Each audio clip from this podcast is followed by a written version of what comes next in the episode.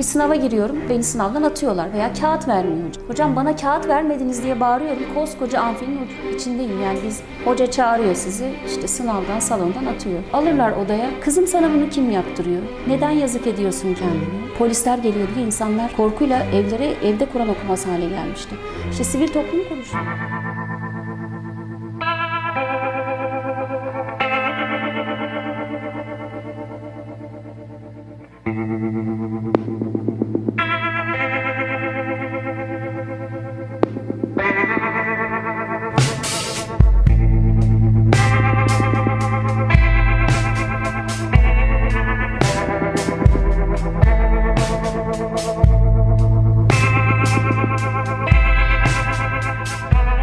Siz Konyalısınız. Konyalıyım. Hı hı. E, ne kadardır siyasettesiniz? Ee, aktif olarak işte 2015'te milletvekilliği aday adaylığıyla başladım. Var Ama- mıydı böyle bir siyasi, yani küçükken okul yıllarınızda bir, bir Ya gün işte- siyasetçi olacağım?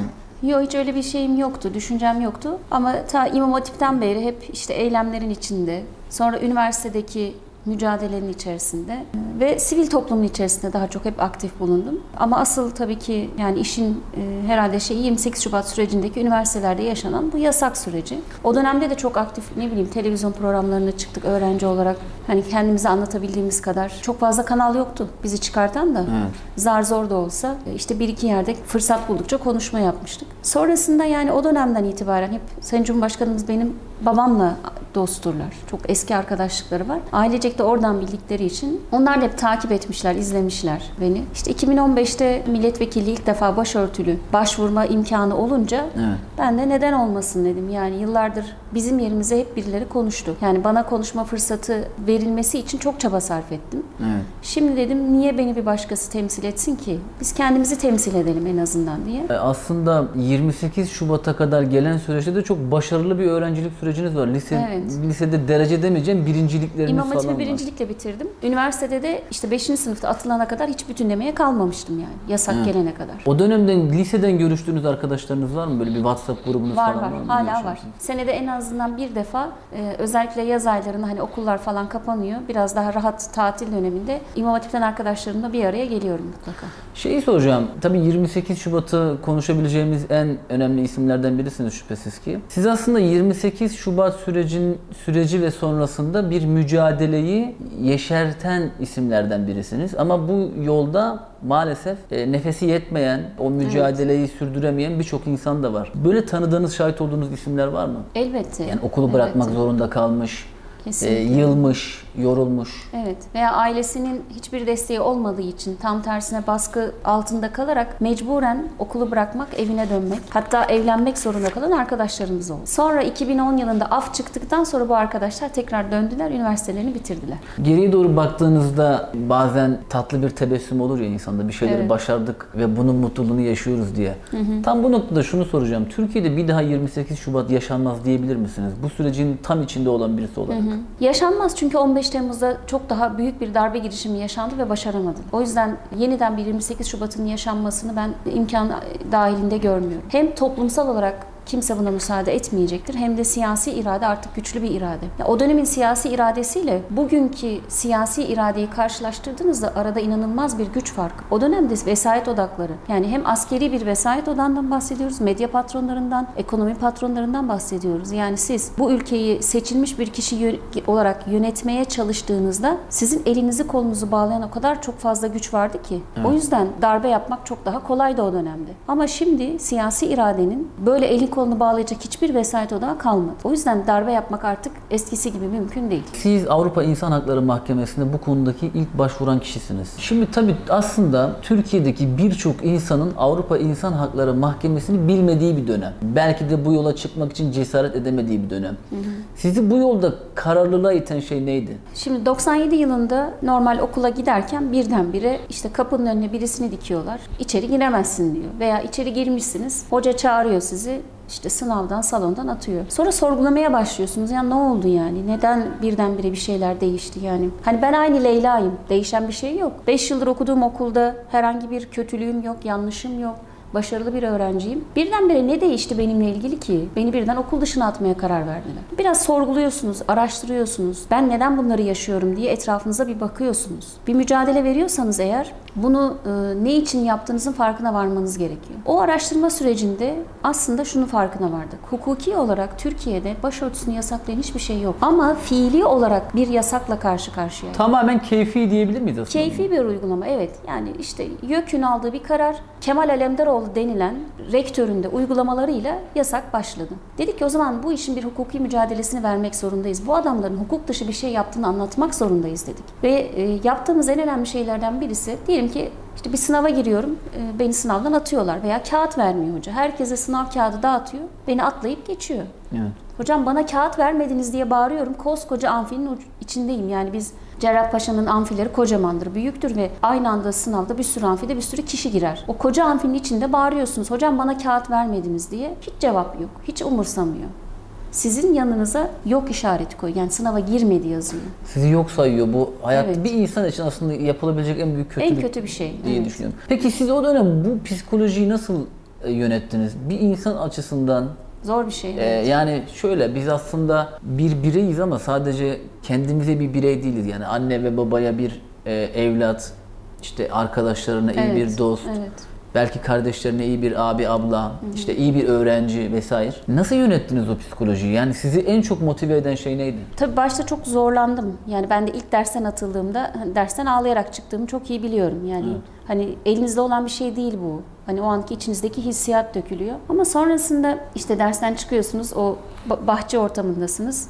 Sizin gibi atılan herkes bir yere geliyor. Buluşuyorsunuz yani. Evet. Sonuçta bir acınız, bir derdiniz var ve buluşuyorsunuz. Bir o birliktelik ve beraberlik bizi güçlü kıldı. Başta da söyledim. Ben yanlış bir şey yapmadığım için hata bende değil, yanlış yapan onlar dedim. O yüzden kendimde bir suçluluk psikolojisini asla hissetmedim. Ve doğru bir şey yaptığım için kendimi daha güçlü hissettim. Ya onlar bizi bastırıp ezmeye çalıştıkça tam tersine kendi kendime hep şunu söyledim. Ya ben inanarak bu işi yapıyorum. Bana Allah'ın emri olan bir şey yapıyorum. Bize o zaman söyledikleri hep bir şey vardı. İşte siz bunu birilerinin baskısıyla yapıyorsunuz. Evet. Hocalarımız özellikle atlarının önünde kocaman prof ünvanı yazan hocalar alırlar odaya. Kızım sana bunu kim yaptırıyor? Neden yazık ediyorsun kendine? Ya hocam ben kendime yazık etmiyorum. Benim böyle bir e, kimseden bir baskı gördüğüm de yok. Bu benim kendi kararım. Sizin bunu özgür düşüncenizin olduğunu anlamak Kabul istemiyor belki de. Aynen yani. öyle. Yani bizi o kadar şey görüyor ki e, kendinden daha ufak, küçük, zavallı görüyor. Seni kurtarayım kızım ben diyor. Ya benim kurtarılacak bir yönüm yok. Sen kendine bak kendini kurtarasın. Bana yaptığın bu haksızlığın, bu zulmün bir bedeli mutlaka olacak. Evet. Ben bu benim için inancım bu. Sen bundan beni döndüremezsin dediğimizde hayretler içinde kalıyorlardı. Bence en önemli şey inanmak ve haklı bir mücadele yaptığınızı bilmek ve o sizinle aynı e, zorluğu ve acıyı yaşayan insanların birlikte olması. Biz hala o dönemden beri birlikte olduğumuz arkadaşlarımızla iletişim halindeyiz. Bir derneğimiz var. Akter dediğimiz ta o dönemde kurduğumuz derneğimiz var. Hala aktif faaliyetlerimizi yürütüyoruz. Kahvaltılarımızı, programlarımızı yapıyoruz. O birlik ve beraberliği hala devam ettiriyoruz. o dönemdeki arkadaşlarınızla bir WhatsApp grubunuz varsa Var. ad- adı nedir o WhatsApp grubunun? İki tane var. İşte biri e, Viyana'da buluştuğumuz arkadaşlarımız. Yani buradan okul için gittiğimiz, eğitim için gittiğimiz. evet oraya geleceğim. Yol- Orada çok önemli detaylar olduğunu düşünüyorum. Yolu ben. Viyana'da buluşanlar grubumuz var. Vay. Ee, işte Akder yani Ayrımcılığa Karşı Kadın Hakları Derneği Hmm. diye o grubun altında iki tane WhatsApp grubumuz var. Yolu Viyana'da buluşanlar. Evet. aha. Kitap yazılır aslında bu isimden biliyor musunuz? Doğru evet. Mesela uçağa bindiğinizde Viyana'ya giderken böyle hatırladığınız, düşündüğünüz bir şeyler var mı? Bir kere zor. Yani aileden ayrılıyorsunuz. Ee, Daha e, 20'li yaşlarınızdasınız. Düşünün. Ee, Çok Zor önemli bir şey. bir karar ya. Gerçekten sizi Çok tebrik zor bir ediyorum şey yani. ve e, e tabii hep hep ağlayarak gittik yani. Bazen işte denk geldi arkadaşlarla beraber aynı uçaktayız. Bazen e, tek gittik yani. Elinizde bir sürü valiziniz, yükünüz, eşyanız Türkiye'den gidiyorsunuz. Evet. Gittiğinizde ve uçak biletleri şimdiki gibi değil, ucuz değil, çok pahalı. Kendi imkanlarımızla gidip gelmek için senede bir defa belki gidip geliyorduk. Veya Evet. ara sömestrde veya bir bayram tatilinde gidip geliyorduk. O yüzden e, şeydir, onlar hep zor ve acılı anlardır. Biz başörtülü öğrenciler babalarımızın hüzünlü yanlarıydık diye böyle çok spot bir ifadeniz var. Ee, Evet. Çok Yani duygusal bir anda herhalde anladığım kadarıyla bunu ifade ettiniz. Sizin böyle babanızın da mekanı cennet olsun. Amin Allah razı olsun. Ee, aileniz şüphesiz ki size destek vermiştir ama anladığım kadarıyla siz babanızla biraz daha duygusal bir bağınız vardı o anlamda. Şöyle bir şey yani benim babam da hep bu hareketler içerisinde olmuş bir insan. O da gençliğinden beri hep hani aktif siyasete girmemiş ama hep bu mücadelenin içerisinde olmuş. İmam hatiplerde idarecilik yapmış, müdürlük yapmış. İmam hatiplerin kapanmaması için o eylemlere hep birlikte gitmişizdir biz. Evet. O yüzden bu mücadelede babamın ve annemin desteği inanılmaz fazladır. Allah razı olsun ikisinden de. Şunu hissediyorsunuz yani işte üniversitede kapı önünde kaldığınız zaman babanız geliyor yanınıza. Bir arkadaşımızın işte babası onu zorla başını açıp amfinin kapısından içeriye ittirdi ve kapıyı örtüp üzerinden çekti mesela. Bir baba için de zor, o kız için de çok zor. Bizim için dışarıdan izliyoruz, mahvolduk yani. Dedik ne yapıyor bu baba nasıl bir baba yani? Hani benim babam e, bana hep destek oldu ama hep e, işte üzüldüğünü biliyoruz. 10 yıl kaybettim ben yani düşünün. 10 yıl. Ve hep bir mücadele içerisindesiniz. Bir şeyi başarmak için hep böyle bir tırmalamak zorundasınız. Ama elhamdülillah artık şey hüzünlü yanları bir kenarda bıraktık. Elhamdülillah hani e, babam da benim e, iyi bir hekim olarak çalıştığımı gördü. O çabalarımı bizzat yaşadık beraber. Sonrasında işte milletvekili olmam, partide görev almam bunların hepsini e, sağ olsun Sayın Cumhurbaşkanımız Recep Tayyip Erdoğan bu ülkedeki bütün e, babalara, annelere yaşattırdı. Onu ifade etmek istedim. Türkiye çok önemli bir mozaik ve gerçekten bazen siyasi görüşlerimiz farklı olsa da önemli T noktalarında birleşebiliyoruz. Şeyi çok merak ediyorum Leyla Hanım. Siz okulda mücadele verirken, haksızlıklara uğrarken size e, destek olan diğer e, yani bu tercihi başını örtmemekten yana geçen e, kadınlardan, öğrencilerden destek var mıydı? Yani Elbette. o dönemden böyle hatırladığınız isimler var mı? Ee, elbette vardı. Yani başörtüsü takmasa da bizimle beraber işte ben ilk sınıftan atıldığımda e, yani stajdanaydım. Stajdan atıldığımda iki başörtülüydük. Ee, dışarı çıkıldı, çıkartıldığımızda bizimle beraber çantasını eşyasını alıp o salonu terk eden tamamen sol görüşlü bir arkadaşımızdı. Dedi bunu yapıyorsanız ben de çıkıyorum dedi. Arkamızdan çıkan yine başörtüsü takmayan birkaç tane arkadaşımız oldu. Üniversitenin bahçesinde otururken onlar derslere devam ediyor olsa bile ders aralarında gelip bizim yanımızda oturdular hep. İşte yürüyüşler yaptık çok büyük. Cerrahpaşa'dan Çapa'dan Beyazıt Meydanı'na veya Beyazıt Meydanı'ndan Çapa'ya doğru Çok yürüyüşler da yoğun yaptık. katılımların olduğu yürüyüşler. İnanılmaz katılımdı ve onların hepsinde de kız, erkek, başı örtülü, başı açık herkesin katılımlarının olduğu yürüyüşlerdi bunlar. Hatta bir dönem üniversite şöyle bir karar almıştı. Sakallıları da almayacağız dediler. Hani biz şunu söylüyorduk ya be- benim başörtülüyüm diye almıyorsun da benim gibi inanan erkek de var. Onlara niye bir şey yapmıyorsunuz? Ha doğru diyorsunuz falan dediler. Ondan sonra bu sefer işte yok kulağında küpe olanı da almadılar. Kot pantolon giyeni almadılar. Ama o gün kapının önünde o kadar çok öğrenci kaldı ki içeride kimse olmadı. Ve vazgeçtiler bundan. Bir dönem şey vardı ya geçen gün yaptığım bir röportajda da konuşmuştum. Bir ara satanizm diye bir şey vardı ya siyah Evet. giyen herkesi topluyorlardı falan. Evet. İlginç gerçekten Türkiye çok ilginç dönemlerden, Dönemlerden geçti ama geçti. tabii sizin ve sizin gibi inanan insanların mücadeleleri Türkiye'nin belki de bugün bu alanlarda çok daha geniş bakmaya, o perspektifi biraz daha genişletmeye bence sebep oldu. Ben ben ona inanıyorum. Ee, yani hani sadece biz mücadele etmedik. Yani e, herkes toplu bir mücadelenin içerisinde. Yani insanlar evlere girip Kur'an-ı Kerim okuyamıyordu mesela. Üç kadın, beş kadın bir araya gelip Kur'an-ı Kerim okuyunca polisler geliyor diye insanlar korkuyla evlere evde Kur'an okuması hale gelmişti. İşte sivil toplum kuruluşlarımız ne faaliyet yapmaya çalışsalar hep engellendiler. Topyekun bir mücadele verildi.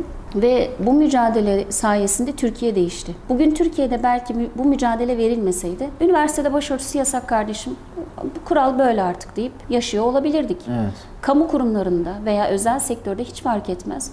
Başörtülü kimse çalışamaz kardeşim. Artık bu Türkiye'nin kuralı denilirdi ve belki bu normal kabul edilebilirdi. Böyle yaşıyor olabilirdik. Ama bu mücadele sayesinde işte o anormal süreç normale çevrildi. İnsanların kılıklarıyla, kıyafetleriyle, başörtüleriyle uğraşmak doğru bir şey değil. Ee, insanların inançlarına, kimliklerine saygı duymak ve özgürlüğü, özgürlüğü için mücadelelerine de saygı duymak gerektiğini Türkiye bedeller ödeyerek verdi. Maalesef öyle ama iyi ki o bedeller ödemişiz diyorum. Bugün üniversitelere bakınca inanılmaz keyifle dolaşıyorum. Yani başörtülü, açık hiç fark etmiyor. Herkes birbiriyle çok iyi kaynaşmış. inanılmaz muhabbet içerisindeler. Şunu yaşadık ya, üniversite kampüsü, Bursa Tıp'tan arkadaşlarım vardı. Üniversite kampüsüne giden otobüs, Görükle'ye giden otobüs, Görükle kampüsünün girişinde duruyor. İçindeki başörtüleri diyor ki başını açıyor musun? Açmıyorum. O zaman otobüsten ineceksin. Jandarma silahlı biniyor otobüse. ineceksin. Neden? Seni kampüse başörtüyle sokmam diyor. Evet. Ya bu bu Hani belki arkadaşlarımız için, izleyenler için bir film senaryosu gibi geliyor ama maalesef gerçekti ve yaşandı. Gerçekten çok zor. Yani siz anlatırken şimdi ben de böyle zar zor hatırlamaya çalışıyorum o dönemleri. Tabii biz tam yani 7-8 yaşlarındaydık belki. Hatırlamamız biraz da güç açıkçası. evet. E bir de o dönem şöyle bir şey var Leyla Hanım. Yani teknolojik imkanlar da çok fazla olmadığı için bizim hatırlamıyor olmamız da çok normal. Ama önemli olan bunu işte bizim gibi genç arkadaşlara sağlıklı ve nitelikli bir şekilde anlatabiliyor olmak. Doğru diyorsunuz. Evet. Yani bugün işte Türkiye açısından çok önemli bir dönüm noktası 28 Şubat. Tüm gerçekçiyle ve saltlığıyla. Hani biz 28 Şubat diyerek bugünün gençlerini o süreci maalesef anlatamayız yani. Bunu işte çeşitli örnekler, sizin gibi süreci iyi yaşamış, içinde olmuş, bir mücadele vermiş olan isimlerin beyanları bence çok önemli. Evet. O yüzden bize verdiğiniz röportaj da benim açımdan çok kıymetli. Teşekkür ederiz. Bu arada etrafınızdan da e, civardan da çok sevildiğinizi söyleyebilirim. Bu konuyu e, sizinle konuşacağımı birkaç kişiyle böyle istişare edince inanılmaz bir doğru tercih Öyle, olduğunu söylediler. ederiz. Bu arada Ayşe Keşir Hanım'a da çok teşekkür ederim. Biz o da teşekkür ciddi Bu konuda bir- mücadele eden arkadaşlarımızın çoğu aslında hani sorduğunuzda bunların hepsini böyle anlatabilirler. Yaşanmış şeyler anlatmak zor değil. Ama şey çok önemli bir şey. Mesela ben Ayşe Hanım'ı çok takdir ettim. Kendisiyle böyle görüşürken dedi ki ya bu konuyu bizim Leyla Hanım'la görüşmelisiniz. Hmm. Normalde biraz hani şeydir yani şu isim de olabilir, benimle de konuşabilirsin Evet, diyebilir ama işin evet. işte bu sürece gerçek katkı vermek dedikleri olay bence o diye Kesinlikle. düşünüyorum yani. Doğru diyorsunuz evet. Avrupa İnsan Hakları Mahkemesi sizin aleyhinizde karar verdi. Evet. O gün ne hissettiniz? 2004 yılıydı. Şaşırmadım. Çünkü daha öncesinde 99'da yaptığımız müracaatla ilgili olarak tabii ki süreci takip ettik hep. Ben Avrupa İnsan Hakları Mahkemesi'ne gittim. Bir duruşmasına katıldım. O zaman Rıza Türmendi, Türkiye'yi temsil eden avukat. Benim aleyhimde bir sunum yaptı. Sonra Avrupa İnsan Hakları Mahkemesi'nde işi bitince döndü CHP'den milletvekili oldu bu beyefendi. Hani yargının tarafsızlığı, bağımsızlığı diyorlar ya hep konuşuyoruz ya bunu. Dedim ki o gün verdiği savunmaya baktım. Ya dedim ki bu bana bu zulmü yapan, bu haksızlığı yapanların söylediklerinin aynısı. Başka bir şey söylemiyorlar. O dönemin zihniyeti neyse mahkemeye aynısını taşıdı adam. Ve mahkeme heyeti de söylenenlerin hepsini kabul ederek altına imza attı. Aslında heyetin kararı değildi bu bence. Rıza Türmen'in yazmış olduğu o metnin altına mahkemenin kararı diyerek imza attı. İtiraz edenler olmasına rağmen çoğunluğun kararıyla böyle çıktı. Siyasi bir karardı. Daha öncesinde e, mahkeme heyetinden bana ulaştılar ve dediler ki davanız sizin lehinizde sonuçlanıyor. Davanızı geri çekin. Te- böyle arabuluculuklar yapılıyor bu mahkemelerde biliyorsunuz. İşte Son taz- dönemde biraz daha yaygınlaştı tabii bu arabuluculuklar. tazminat ödeyelim size. Siz davanızı çekin dediler. Dedim ki hayır ben tazminat istemiyorum. Ben davanın madem benim lehimde gidiyorsa yani Takipçisiyim. hukuku yönden demek ki işin doğru yönündeyiz. Ben davamın devam etmesi yönündeyim dedim. Ama süreç bekletildi. O karar açıklanmadı. Biraz daha zaman geçti, zaman geçti. İşte 2004 yılında Rıza Türmen'in yazdığı metnin altına imza attılar. Ve sonra o kişi de Cumhuriyet Halk Partisi'nde siyasi hayatına devam etti. Devam etti. Aynı işte bize o dönemde işte laiklik gerekçesiyle bu okullara giremezsiniz. Siz birer tehlikesiniz. Nedir benim tehlikem dediğimde somut hiçbir şey yok. Biz tabii bugün iyi ya da tatsız birer anı olarak bu hikayeleri konuşuyoruz ama tabii çok zor bir süreç. Çetrefilli, Evet, evet. çakır taşlarının olduğu bir süreç ve belki de belki bedenen değil ama ruhen birçok yaralar aldığınız. Çakıl taşı dersek bizi izleyen arkadaşlar yani benim gibi yaşayanlar biraz ufak oldu derler. Kayalarla mücadele ettik diyebilirim yani. Kayalar olarak düzeltelim onu. Bugün böyle bir olayı tekrar yaşasaydınız ve en başa dönme imkanınız olsaydı tekrar bu yolu se- seçer miydiniz yani bu zorluklar? Herhalde seçerdim ya. Yani e, sonuçta insansınız ve e, duygularınızla varsınız, kimliğinizle varsınız. Bu sizin 7'de neyse 70'inizde de olsunuz yani. Ondan hani insan ben bundan vazgeçtim diyemez yani. Böyle bir şey yok. E, yine aynı mücadeleyi devam ettirirdim diye düşünüyorum ki e, bazen mecliste bu yanım e, şey birdenbire ortaya çıkıveriyor. Ve e, yeni milletvekili olmuştum. Bu baroların bir ziyareti vardı meclise. İçlerinden de bizim de Konya Barosu'nu temsilen gelen ve maalesef bu FETÖ denen terör örgütüne mensup olanların olduğunu bildiğimiz için bir baktım o gün işte genel kurul salonunda oturuyorum. Darbeden 10 gün sonra mıydı? Bir hafta sonra mıydı? Ne güya ziyarete gelmişler. Onlar yukarıda ayrı loca kısmı var. Oradalar. Kim bunlar dedim. Bunlar dediler işte barolar. Bizimki de var mı? Var. O da var. Bu da var. Ya bunlar Hangi yüzle buraya geldiler dedim ya. Bir hafta önce tepemize bomba yağdıran, bu ülkeyi karıştırmaya çalışan ve acımasızca 250 tane insanı öldürenler hiçbir şey yapmamışlar gibi o kimlikleriyle meclise giriyorlar ya. İnanılır gibi değil yani. Dayanamadım. Çıktım genel kurul salonundan. Onların çıkış kapılarını biliyorum. Oradan arkalarından gittim. Epey bağırdım, çağırdım. Hatta işte başka vekil erkek arkadaşlarımız vardı. Onlar birbirlerini tuttular yani. Ben bana dokunmayın sakın ha dedim ya. Bana kimse dokunmayacak. Ne işiniz var burada? Hangi yüzle geldiniz diye epey bağırdım, çağırdım. Dedim ki evet hala o 28 Şubat'taki Leyla duruyor. Normalde böyle zaman zaman sinirlenir misiniz? Tabii ki. Yani gene bir mecliste genel kurulda HDP'li bir milletvekili yine bir e, operasyonla ilgili, askeri bir operasyonla ilgili bizim e, askerimize çok e, ağza alamayacak kötü şeyler söyledi. Peşinden de meclis başkanı hemen oturumu kapattı. Yani biz oradan söz alıp bir şey alma Evet. fırsatımız olmadı. ben de kalktım gittim yanına. Onların sıralarına doğru yürüdüm. Dedim ki ya sen benim askerime bunu nasıl söylersin. Terör örgütünün peşindesin bunu anlıyoruz biliyoruz da. Yani açıkça milletin kürsüsünden bunu nasıl söyleyebiliyorsun dediğim anda onlar benim üstüme yürüdü. Olayı gören diğer vekiller derken ortalık karıştı. Ee, tabii meclis gerçekten e, çok ilginç anlara sahne oluyor yani bu Evet, anlamda. orada da inanılmaz bir mücadele var. Gerçekten var. Yani son dönemde bence çok fazla takip ediliyor. TRT 3 yayınlıyor galiba. Evet, evet, evet. Ee, işte işte hatip konuşuyor, sözler atılıyor Evet, falan evet. filan. Hiç şey yapar mısınız? Mesela işte çok gergin bir gün geçirdiniz. Akşam eve geldiğinizde e, ya bugün aslında burada bayağı bir sinirlenmişim veya burada iyi tutmuşum kendimi falan dediğiniz olur mu? Yani kendinizi bir öz eleştiri yapar mısınız? Elbette yani? Tabii ki. Tabii ki. Yani bazen şu var. Hani aynı konumda olduğunuz insanlarla tartışmak daha doğrudur ve iyidir. Ama e, hani bazen e, işte farklı konumlarda olduğunuz kişiler var. Mesela bir saha gezisindesinizdir, seçim çalışmasıdır veya ziyarettesinizdir. Orada bazen birilerinin farklı eleştirileri, yorumları olabilir. Onlara kesinlikle kızmam, sinirlenmem. Onları dinleyip sorunlarını anlayıp çözmeye çalışırım. Orada o tavır ve öyle olmak zorundasınız. Çünkü bir temsil makamındasınız ve e, o kişilerin de sorunlarını dinleyip çözmeniz, eleştirilerini almanız gerekiyor. Ama kurumsal ortamda yaşadığınız tartışmalarla ilgili olarak evet bazen diyorum kendime yani neden hani bu kadar hiddetlendim veya neden bu kadar öfkelendim ama işte insan içindeki o damar bir, bir anda bazen gelebiliyor. Bu biraz da e, belki yaşla, tecrübeyle de alakalı olabilir diye düşünüyorum. Zaman geçtikçe insan hani yaş aldıkça aslında biraz daha belki olaylara da tepkilerinin daha sakinleştiğini ve yavaşladığını görüyoruz. İşte gençlik dediğimiz şey bu herhalde. Yani şu anda hani gençlik, delikanlılık dediğimiz olay e, olması gereken bir şey ya. O gençliğin heyecanlı ve delikanlılığını kaybetmemek gerekiyor. O kan orada hızlı akacak yani. Akacak yani evet ve e, işte sonrasında yavaş yavaş o biraz durulacak, biraz tecrübe eklenecek ama işte bu güzel şeyler diye düşünüyorum. Bu 28 Şubat sürecinde bu kadar yolu aştıktan sonra diplomayı elinize aldığınızda ne hissettiniz hatırlıyor musunuz? Evet, Viyana'dan e, mezun olduğumuz için o kalan bir yılımı Viyana'da tamamladım. Evet. Avrupa'da bir gün şeydeyiz, metrodayız. Üniversiteye giderken 2-3 arkadaş birlikteyiz. Avusturyalı bir hanımefendi dedi ki ya işte artık burada özgürsünüz, burada başınızı açabilirsiniz dedi bize. Güldük tabii ki. Dedik ki yani biz Hocam biz kapatmak için geldik. kapatmak için geldik dedik. Anlattık biraz yani biz buraya yani başımız örtülü okuyabilmek için geldik dediğimizde şaşırdı bir tabii ki. Üniversitede bazı hocalar da merak ettiler, sordular. Hani birdenbire sınıflarda başörtülü kızlar gelmeye başladı. Yani yoktuk çünkü birdenbire yatay geçiş gibi düşünün. Başvuruyorsunuz, kabul geliyor ve gidiyorsunuz. Orada dereceye göre galiba kabul görüyor değil mi? Yok derece değil aslında. Ee, bir yabancı öğrenci kontenjanı var.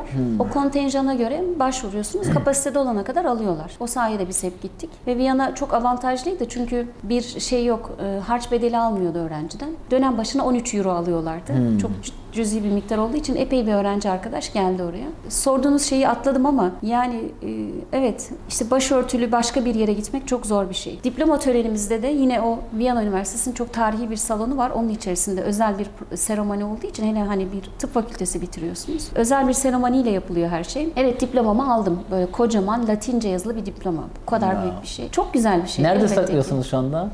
Ee, evde saklıyorum. o Özel kendi özel kutusu var. Özel bir köşe yapmışsınız Evet, herhalde. yani. Kutusu var özel bir şekilde. Ara ara bakıyorum. Ama e, o, o diploma maalesef Türkiye'de geçerli olmadı. Yani çok büyük bir hevesle aldık. İnanılmaz bir mutlulukla Aa, sonunda doktor oldum dedim. Çok sevindim. Mesleğimi yapacağım elhamdülillah. 10 yıl sürmüş okulu bitirmek, o diplomayı almak. Emraklar falan filan O mutluluk heyecanla YÖK'e başvuru yaptık. Diplomamızın denkliğini alacağız ve denkliği var üniversitenin aslında. Viyana Üniversitesi ile Türkiye aslında denkliği olan üniversiteler. İşte o dönem 2004 yılıydı. Ee, 2003 yılıydı ben bitirdiğimde okulu. Hala YÖK'te aynı vesayet odakları devam ettiği için ben dedi Viyana'nın denkliğini kaldırdım. Sürpriz. Dedi ki diplomanızı tanımıyorum. Ya da dedi. oyun içinde kural değiştirmek mi denir buna? Evet maalesef öyle. 2007 yılına kadar da diploma denkliğimizi alamadık. Yani büyük mücadeleler. Sonra o denklik belgesini alınca oh dedim. Asıl diplomanın mutluluğunu o zaman yaşadım. Çünkü benim derdim ülkeye dönüp ülkede hizmet etmek. Siz tabii e, görevinizi de başarılı sürdürdünüz aslında. Ben e, mezun olduktan sonra e, Viyana'da çalışmaya başladım. İşte diplomamız denkliğin olmayınca dönemedim Türkiye'ye. E, Orada evlendim. Ondan sonra işte çalışma iznimi eşim vasıtasıyla elde edince Türkiye'ye dönene kadar 2007 yılında ortaların sonlarına doğru döndüm. E, Aktif hekimliğime başladım. Bir Viyana hastanesinde e, aile hekimliğine başlamıştım. Çalışmamı devam ettirirken Türkiye'ye diplomamın denkliği çıkar çıkmaz döndüm. Valla çok benim açımdan önemli bir röportaj oldu. Ben e, beni kırmadığınız için teşekkür ederim. Rica ederim. Ben tabii sizi bir gece 23.45 civarında falan aradım. Ha, E, doğru evet. Aha. Hatta siz uçaktan galiba Yeni iniyordunuz. inmiştim. Diyarbakır uçağından inmiştik evet. E, siyasetçiler uyumaz diyerek aslında o özgüvenle aradım yani ama yanıl, yanılmamışım. Sonuç olarak siz de geri döndünüz. Çok teşekkürler. Ben bu röportajı önemli görüyorum çünkü bu işi gerçekten yaşayan ve bu işin bu suyun akmasına yön veren, suya yön veren isimlerden birisiniz burada. Estağfurullah. E, Dolayısıyla e, bunu izleyen arkadaşlarımız da herhalde empati yapacaklardır. Umarım. Belki de son dönemde kaybettiğimiz en önemli yeti empati yetimiz yani. Aslında birbirimizi anlamak, e, birbirimizin sevdiği ya da sevmediği şeylere saygı duymak, hatta birbirimizi eleştirmek ama dozunda, hakarete Evet. ulaşmadan. Evet. E, bunları kazanırsak bence çok daha kıymetli olur diye düşünüyorum. Kesinlikle. Bir de hak mücadelesi yapmak yani çok kutsal bir şey. Bunu e, hepimiz yani bu değeri korumak zorundayız. Biz e, iki yıla yakın okulda atılmadan atılma sürecinde sanki her gün ders varmış gibi okula gittik. Ama her seferinde atıldık. Ama bir tane kaldırım taşını dahi söküp ben e, birimizin bir yere attığını bilmem. Yapmadım. Bizi attıkları o amfilerin sıralarına bir tane çizik atmamışızdır bakın.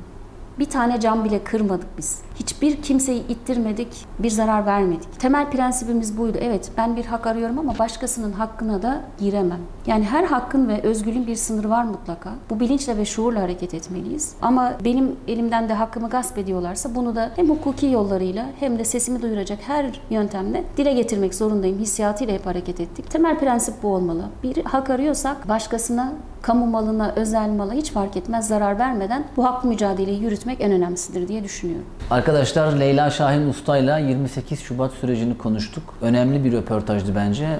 İzlemenizi arzu ederiz. Like yapmayı, paylaşmayı ve arkadaşlarınıza göndermeyi unutmayın. Çok teşekkürler.